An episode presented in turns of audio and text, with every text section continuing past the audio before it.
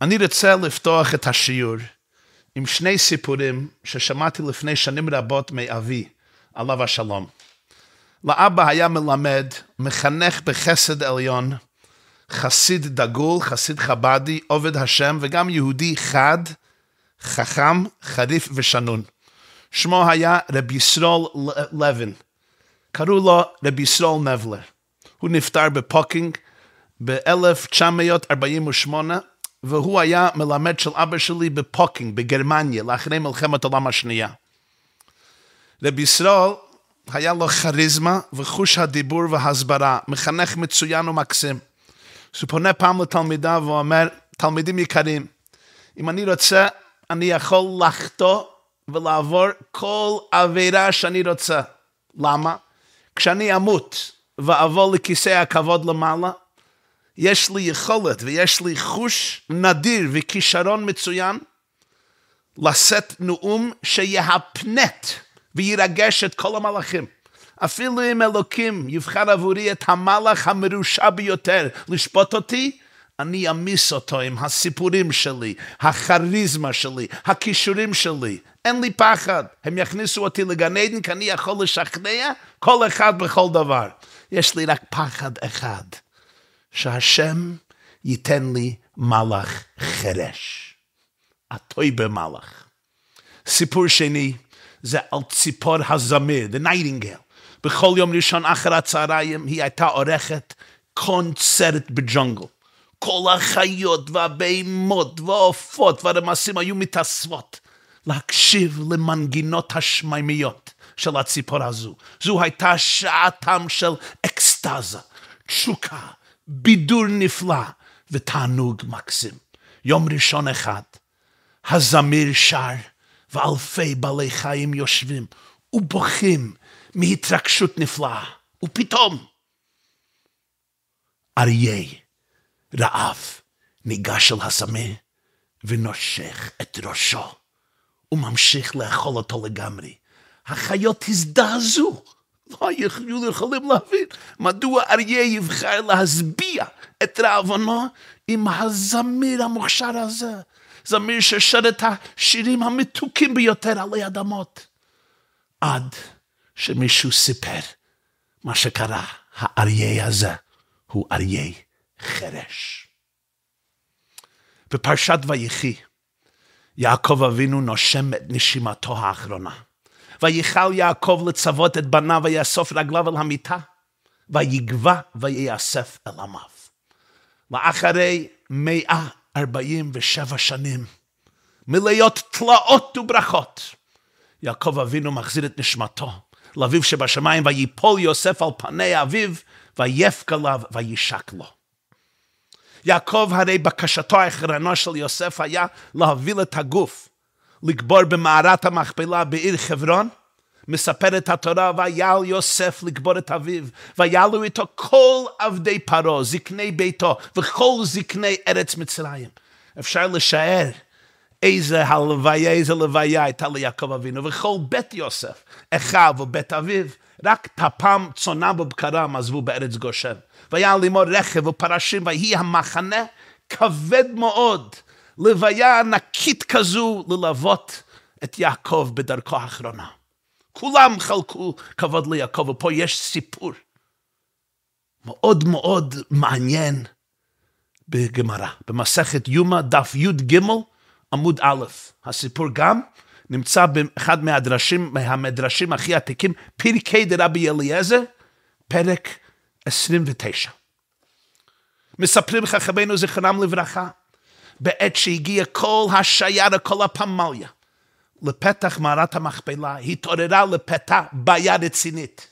מישהו נעמד בפתח מערת המכפלה ומערער על זכותו של יעקב להיקבר. מי זה? מי יכול לערער? אה, הגיע פה בן אדם שאנחנו מכירים לפני שנים רבות. הוא גם היה בן 147. זה אח התאום של יעקב, ולאום מלום ימת זה עשיו. ועשיו, יש לו טענה לכאורה מאוד הגיונית. עשיו אומר, המקום הזה נקרא קריית ארבע, היא חברון. למה קריית ארבע? כי מערת המכפלה יש מקום לקבורה לארבעה זוגות.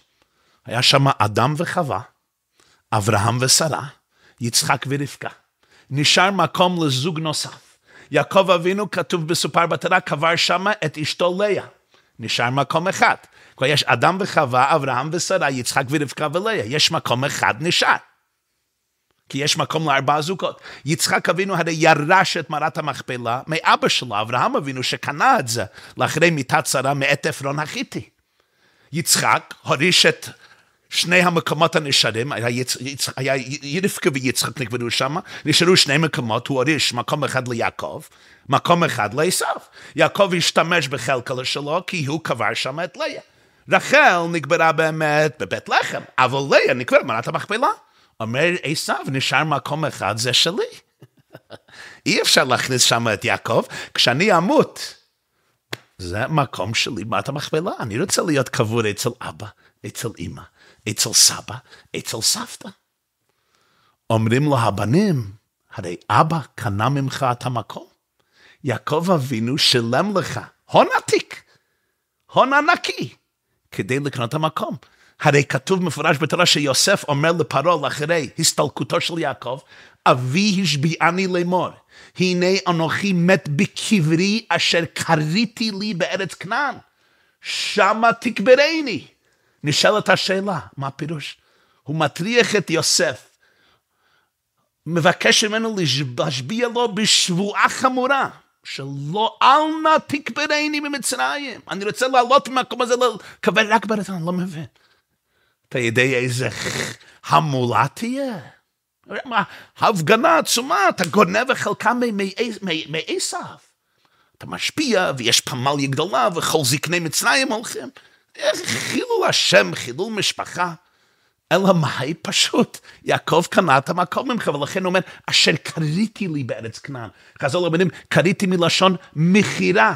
הוא הרי לא קבר את הקבר, הוא הרי חפר וקרא את הקבר שלו לפני כך, קרא מלשון מכירה. יעקב רכש את החלקה מיוסף, והוא דאג לזה שנים קודם לכן, ולכן הוא יכול להיקבר פה. עשב מכחיש את האמת. הוא דורש מהילדים להציג את מסמך המכירה. איפה החוזה? איפה הדין? נצא לראות. בני יעקב טוענים, יש מסמך, יש חוזה, יש שטר מכירה, אבל הם השאירו אותו במצרים. הם לא חשבו שעשו יבוא לערער, הם השאירו את זה במצרים. עשו אומר, אתם גנבים, אתם גזלנים, אתם כובשים, אין ליעקב רשות להיקבר פה. הוא אוסר, הוא עוצר את מסע הקבורה עד שהאחים יפיקו את המסמך, נו, זה לפני פדרל אקספרס, זה לפני UPS, אפילו לפני אמזון, וזה לפני יכולת לסרוק תמונה ולשלוח בוואטסאפ או ב-SMS. מה עושים? אין אפילו מטוס מכנען למצרים. מחליטים לשלוח במרתון נפתלי. הרי יעקב אומר לנפתלי, נפתלי איילה שלוחה. לא היה אף אחד שידע לרוץ מהר כמו נפתלי. שירוץ למצרים ויחזור עם החוזה. אבל זה יכול לקח כמה ימים, בינתיים מתעכבת הלוויה. יעקב אבינו נשאר שם, אי אפשר לעשות איתו שום דבר, עשב לא נותן רשות. אחד מהנכדים שהיה שם היה חושים בן דון. לדן, דן היה אחד מבניו של יעקב, לא היה בן אחד, כתוב בני דון חושים, אבל זה רק הילד היחיד מדן, משבט דן יש ליעקב, מה שכתוב בדרך רק נכד אחד, האבן עזר אומר, כתוב בני חושים, בני דן חושים, אולי ילד אחד נפטר מקודם, או אולי לפעמים התורה משתמשת במילה בני אפילו אם כתוב, אפילו אם זה רק בן אחד, אבל בכל אופן הוא היה שם, הוא היה גיבור גדול, אבל הוא היה חרש. הוא לא היה יכול לשמוע, ובפרקי דרב אליעזר כתוב שהיה גם אילם. לא היה מסוגל לדבר. אז לא, הוא לא שמע מה שקורה, הוא לא שמע את כל ההמולה, את המשא ומתן. אז הוא שאל לאחים שלו, לקהל, מה קרה? שאל אם בכתב, אם, אם ברמיזה. אומר המדרש, הראו לו באצבע שעשו מעכב את הקבורה עד שנפתולי יחזור ממצרים עם החוזה, אולי אז הוא יוותר, לא יודעים, אבל עכשיו אי אפשר להיות לוויה.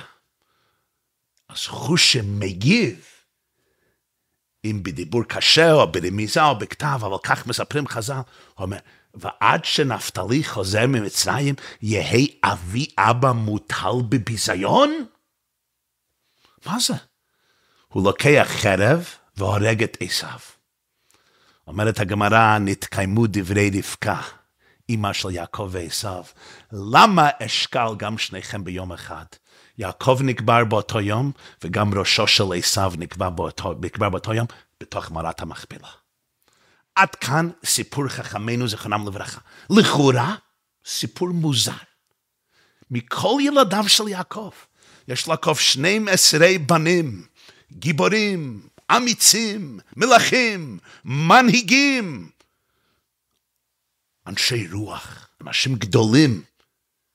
איש לא קם נגד עשיו, מלבד נכד אחד, חירש ואילם?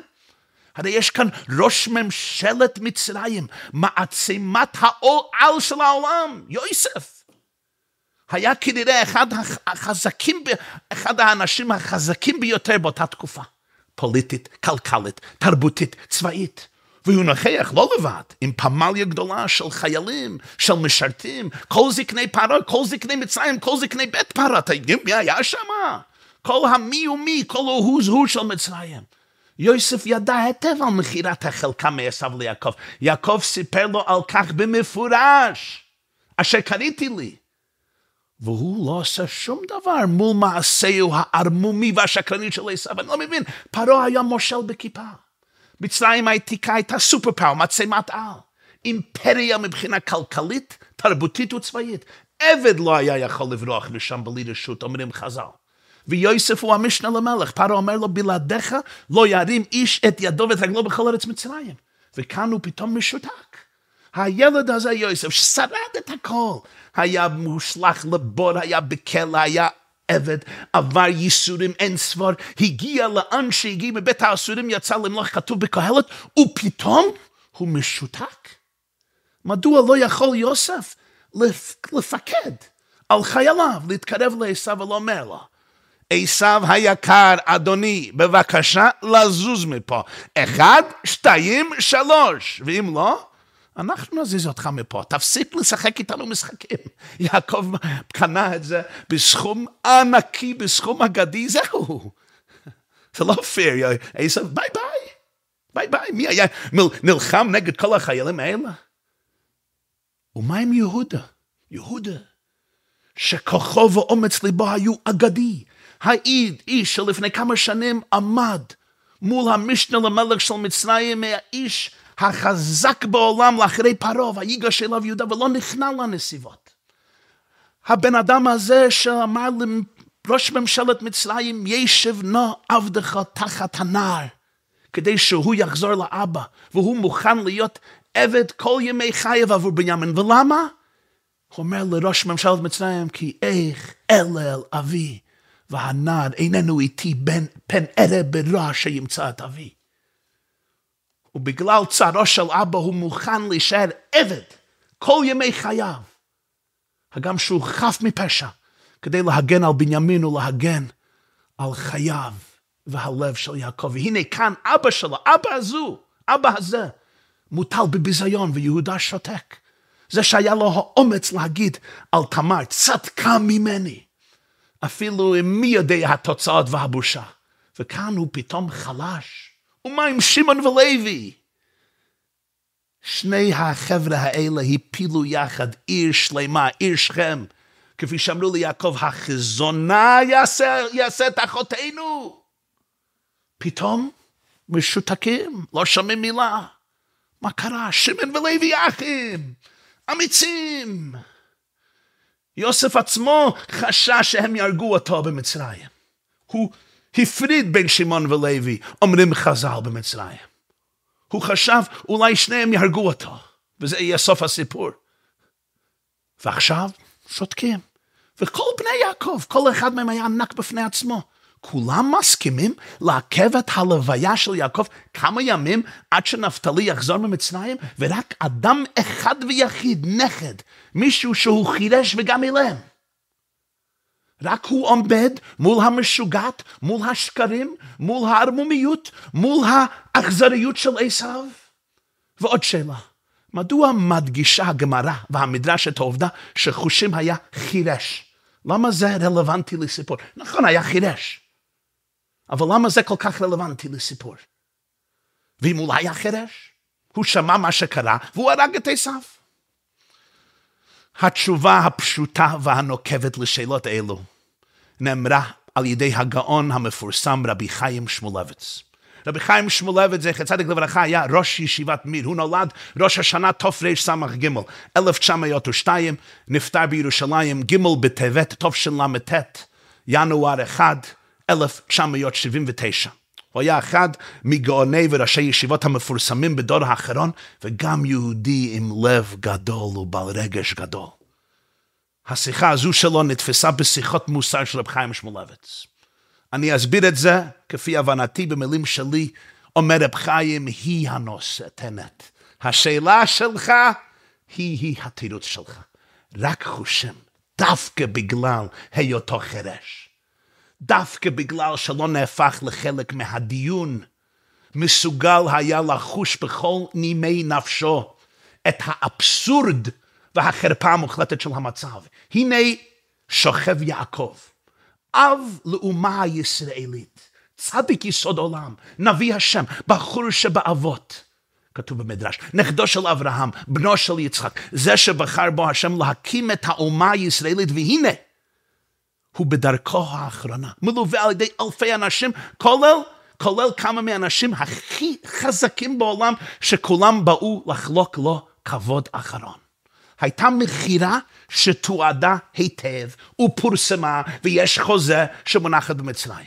מול כולם נעמד לו בן אדם יחיד, חוצפן, שהמציא שקר מפלצתי ומסרב לאפשר ליעקב אבינו להיקבר בחלקת אבותיו, אברהם ויצחק, בחלקת אימא שלו, רבקה, סבתא שלו, שרה. וואו. דווקא בגלל היותו חירש ואילם, נותר חושים רגיש לאופי הבלתי נסבל של המצב.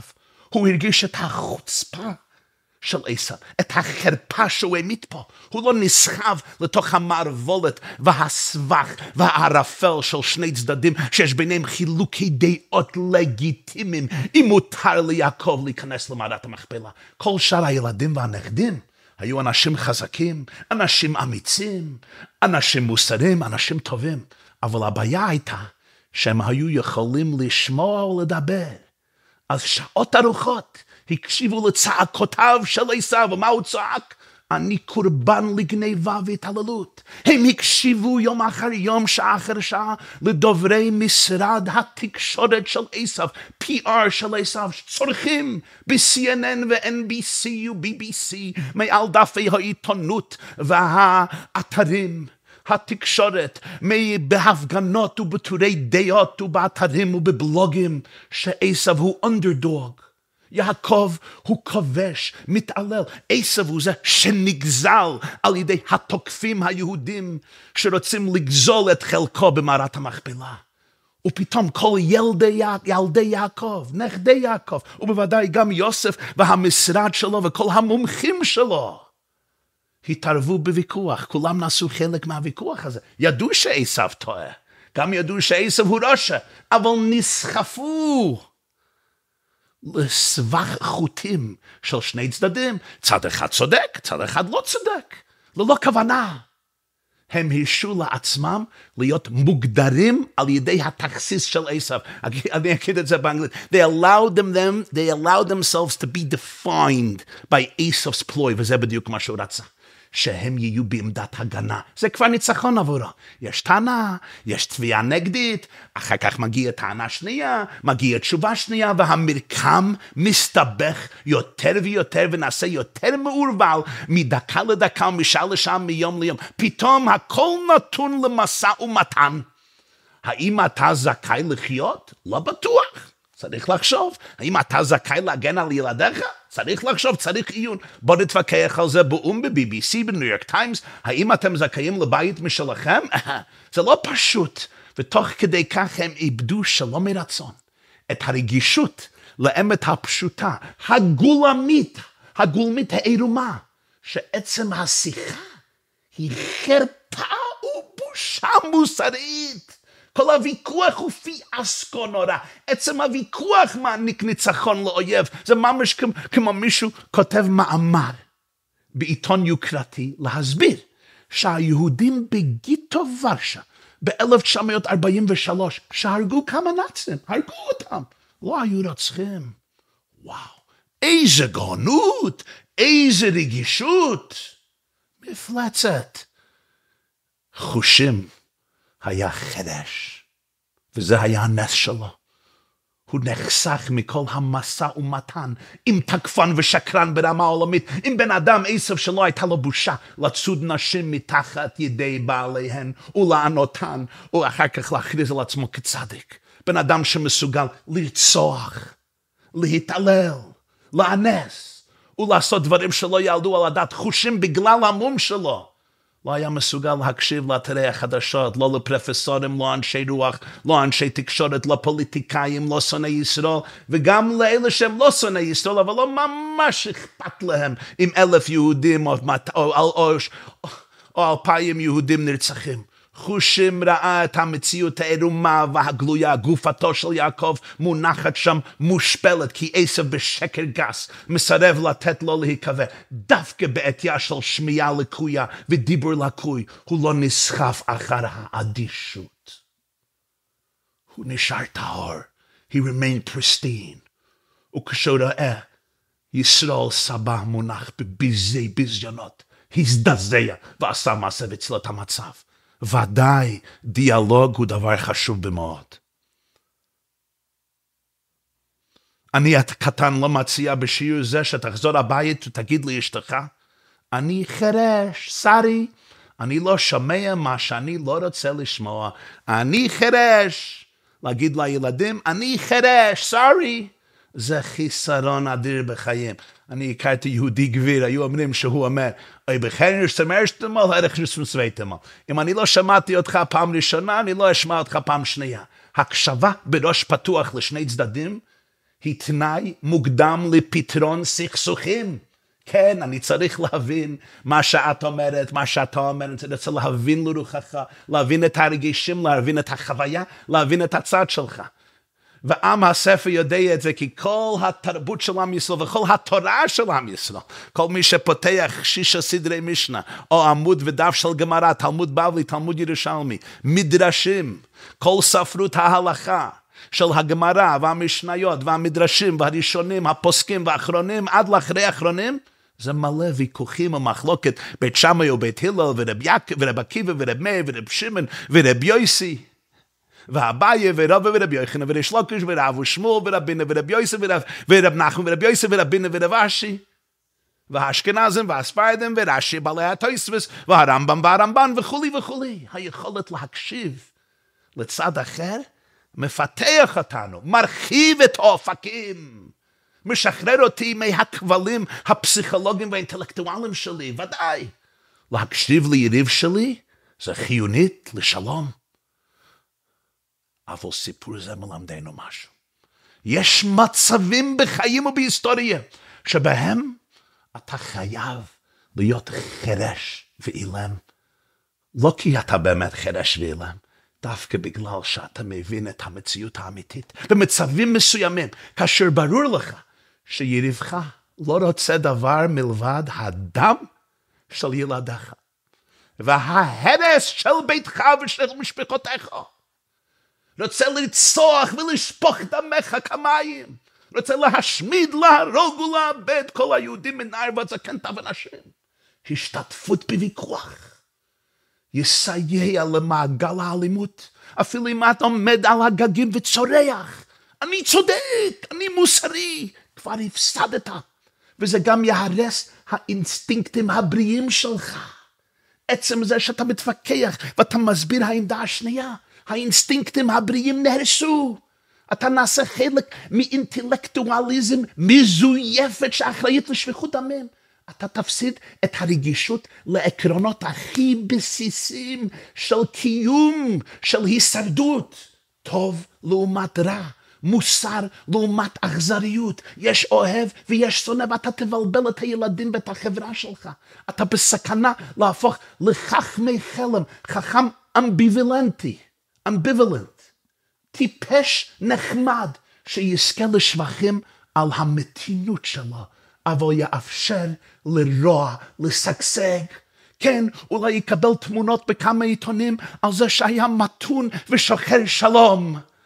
אבל האוטובוסים יפצצו.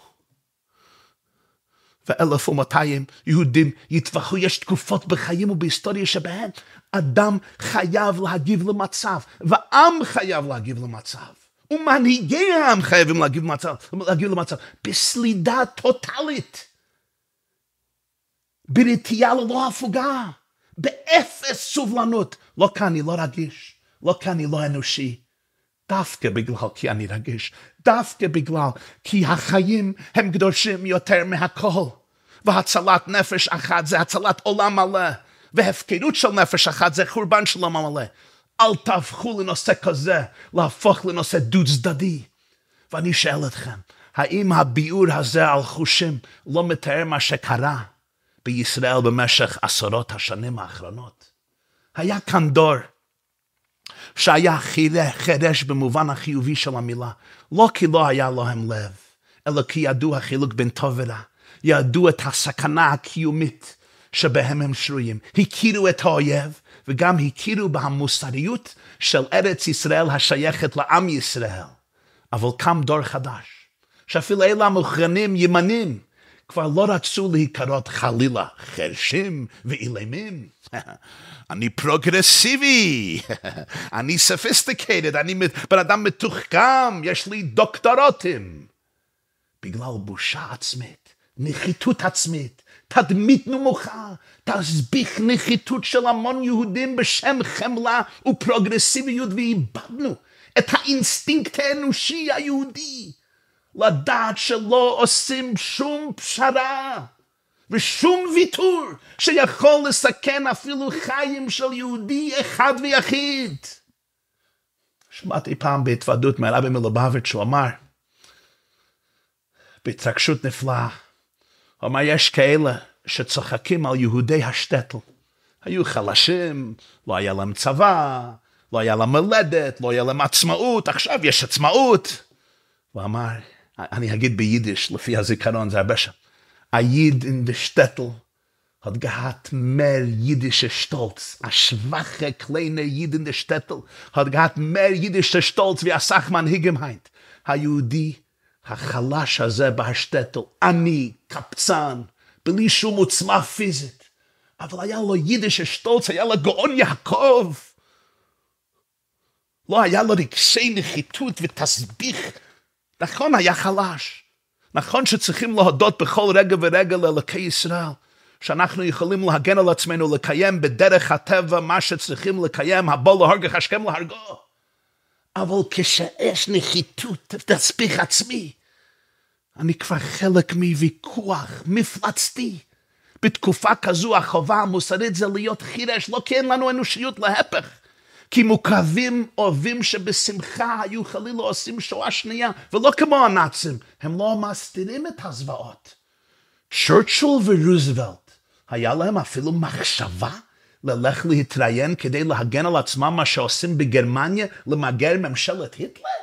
זה היה ליצי ליצונוס ביזיון, מה קרה לכם? וכאן זה לא רק ממשלה של היטלריסטים. מדובר על מיליוני תושבים שמשתוקקים לשואה שנייה. אסור להקדיש זמן להתווכח עם שונאים, זה עצמו ניצחון. תהיו אמיצים בהשליחות ההיסטורית האלוקית שלכם להציל עם ישראל מאויבים, שאם לא היה להם הכוח, חלילה היו רוצחים מיליוני יהודים בשמחה. אני שואל אתכם, האם אני אתווכח? אם אני האבא של הילדים שלי, כי אתה אומר שאתה אבא? האם אני אתווכח איתכם אם אישה זו היא אשתי? כי אתה שקרן צועק שזה אשתך? אני לא נכנס לוויכוח על דברים מסוימים. יש דברים, אני חירש, I'm sorry, I'm deaf. אני כמו האריה החירש, המלאך החירש. אני לא מתווכח אם ארץ ישראל היא שלי. סורי. אני לא מתווכח אם כשאתה הורג את ילדיי, אני אמגר אתכם מן העולם לעד. אני לא אתווכח. שאם אתה מפגין אפילו טיפה של טרור במולדת שלי, בבית הנצחי שלי, אני זורק אותך לעד ולעולמי עולמים מהאדמה ביחד עם משפחתך. אני לא מתווכח שהבייבל, שביליונים, מיליארדי גויים מאמינים בו, גם נוצרים וגם מוזלמים, הוא אמיתי ואומר שאלוקי בורא העולם העניק ארץ ישראל בתור נחלת עולם, מאלוקי עולם לעם עולם. אני לא אתווכח על זה. כשאתה מתקיף אותי, מתקיף אותי באכזריות נוראה, ואני מגן על עצמי ומשחרר את השטח. אני לא מחזיר את זה לאלה שבעשר שנים, או בתשע שנים, או בחודשיים, או בעשרים שנה, יעשו את זה שוב ושוב ושוב. אני לא אתווכח על זה.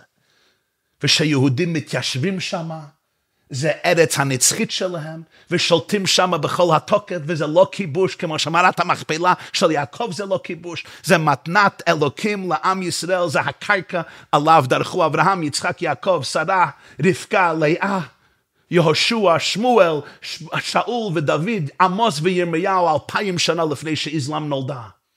הבעיה לא התחילה סמוך לשביעי לאוקטובר. ברגע שראינו יהודי אחד נרצח בדם קר, ילד יהודי אחד מפוצץ לרסיסים, והגיהנום לא נפתח, וואו. האוהבים ראו את החולשה.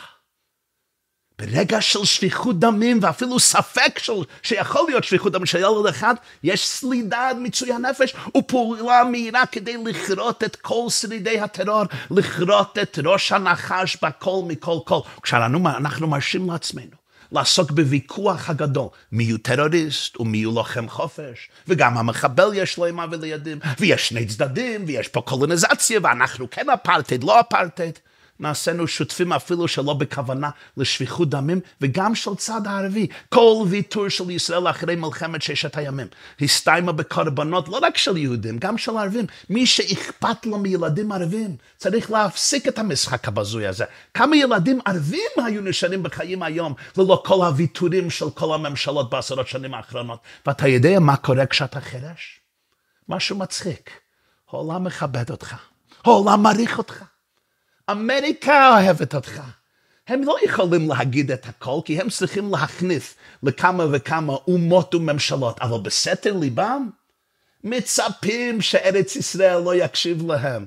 המנהיגים שלנו טעו בגדול כשחשבו שאמריקה לא רוצה מיגור טוטאלי. המון אמריקאים הם נורמליים, הם יודעים מה היו עושים עם מקסיקה, הייתה שולחת עשרים אלף רקטות ועורפת תינוקות בקליפורניה. הם יודעים מה שהם היו עושים, מצפים שישראל שפויה תעשה אותו דבר. הם לא יכולים להגיד את זה, לא צריכים את הכאב ראש, מצפים לזה בסתר ליבם. הדבר המצחיק הוא, כשאתה חירש למערכות מחשבה וטיעונים מסוימים, אנשים פתאום מתחילים להבין את נקודת המבט שלך בצורה מאוד חריפה. אנחנו לימדנו מוסר לעולם. אנחנו לימדנו להם מה מוסר. אם היינו חרשים לגבי שום פשרה על חיי נפש אחת מישראל לעולם, יקשיב ויבין טוב מאוד וגם יעריך ויכבד ובסוף גם יאהוב. אבל זה נכון גם בחיים המוסריים שלנו. ופה אני הולך מהכלל אל הפרט.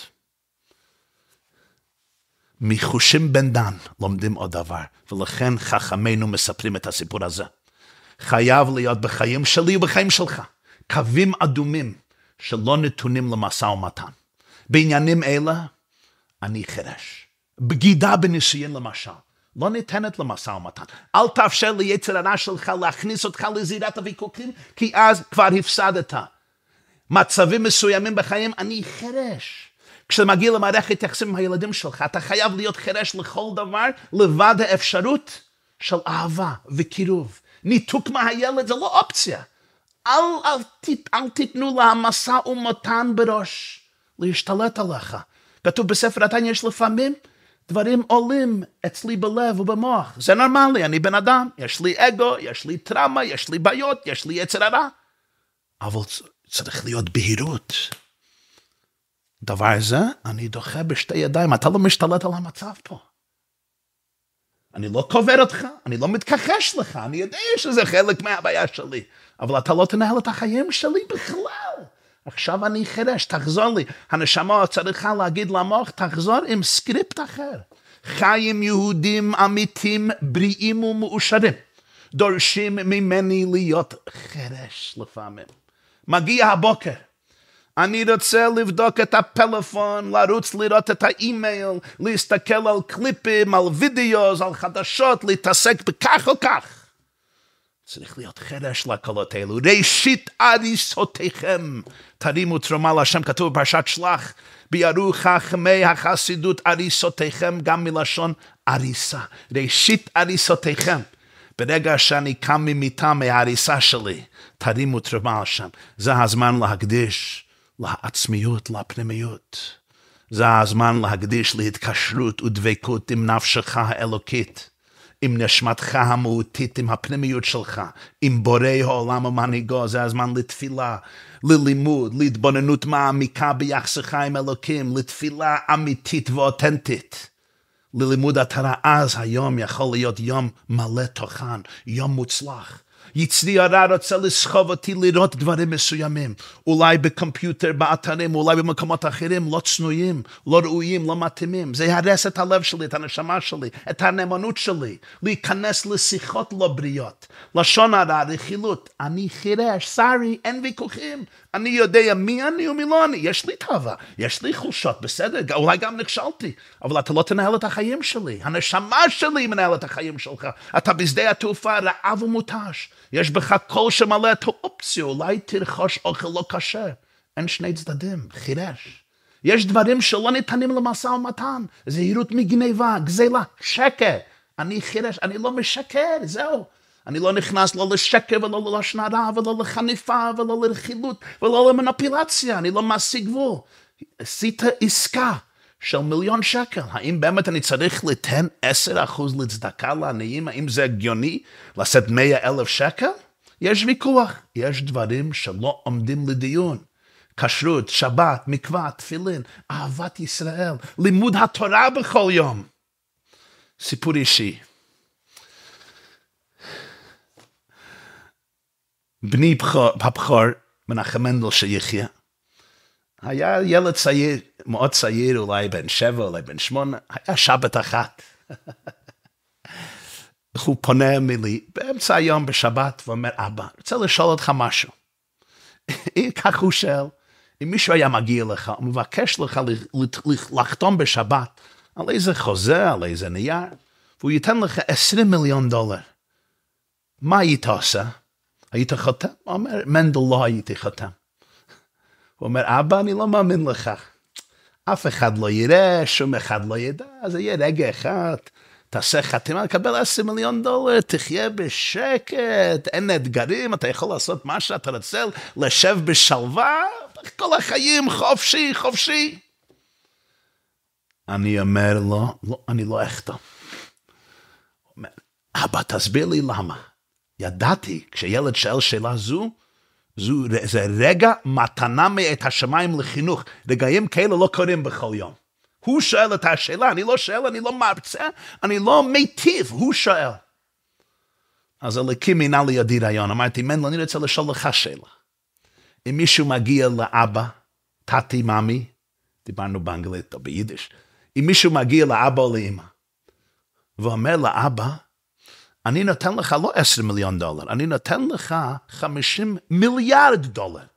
ואני לוקח את מנדלה לגדל אותו אצלי בבית.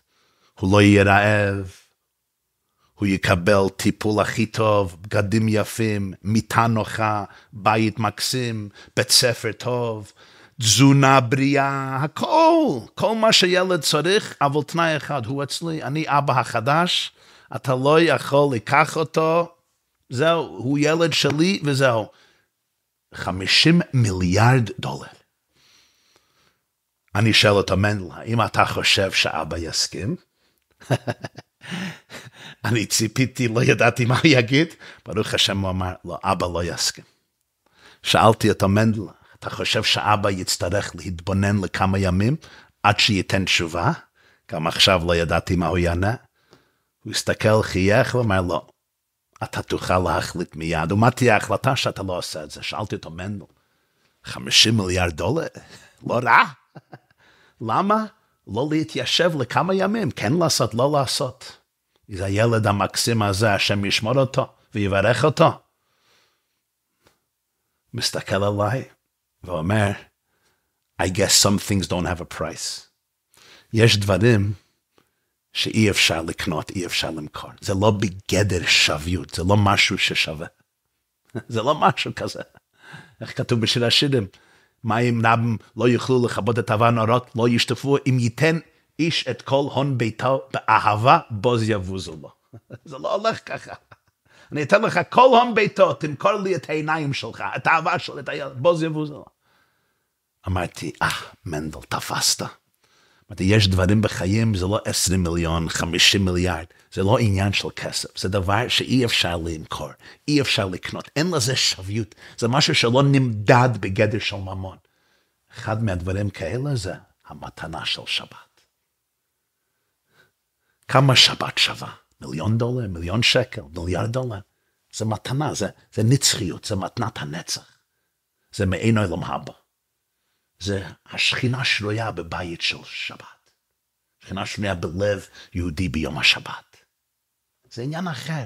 ושמרו בני ישראל את השבת ביני ובין בני ישראל, אותי לעולם. בין בי ובני בני ישראל לעולם. נו, כמה האות הזה שווה? כמה, כמה אהבה שווה?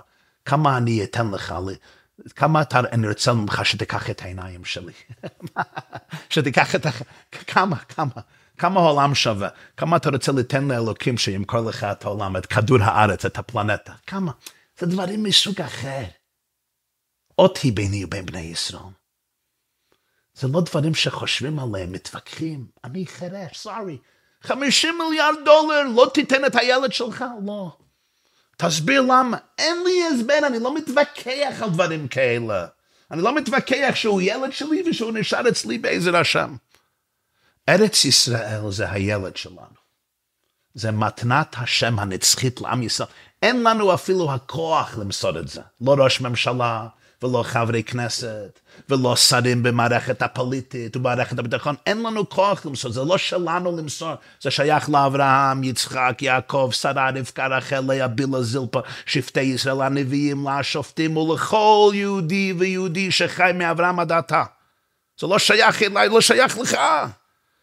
כך צריך לדבר, זה לא שייך אפילו אלינו למסור את זה, אנחנו לא כובשים, יש לנו פיסת ארץ אחת שנמסרה לנו, זהו. אתה רצו, רוצה לגור פה כמו בן אדם, יפה מאוד, אבל מי בעל הבית? עם ישראל בלי שאלה. זה חושים בן דן תפס באותו רגע. וזה הלקח שלנו, כל אחד ואחד, בחיים הפרטים ובחיים הקולקטיביים, ברגעים של אותנטיות ואמת. אסור להפסיד את הבסיסיות, את יסוד היסודות שעליו כל החיים מושתת. בזמן כזה תהיה חירש. דווקא בגלל אנושיות, דווקא בגלל אהבת האדם ואהבת ישראל, דווקא בגלל הרגישות, כי אנחנו רוצים שלום אמיתי ככה רוצים להציל חיים ולא להפקיר חיים. תודה רבה.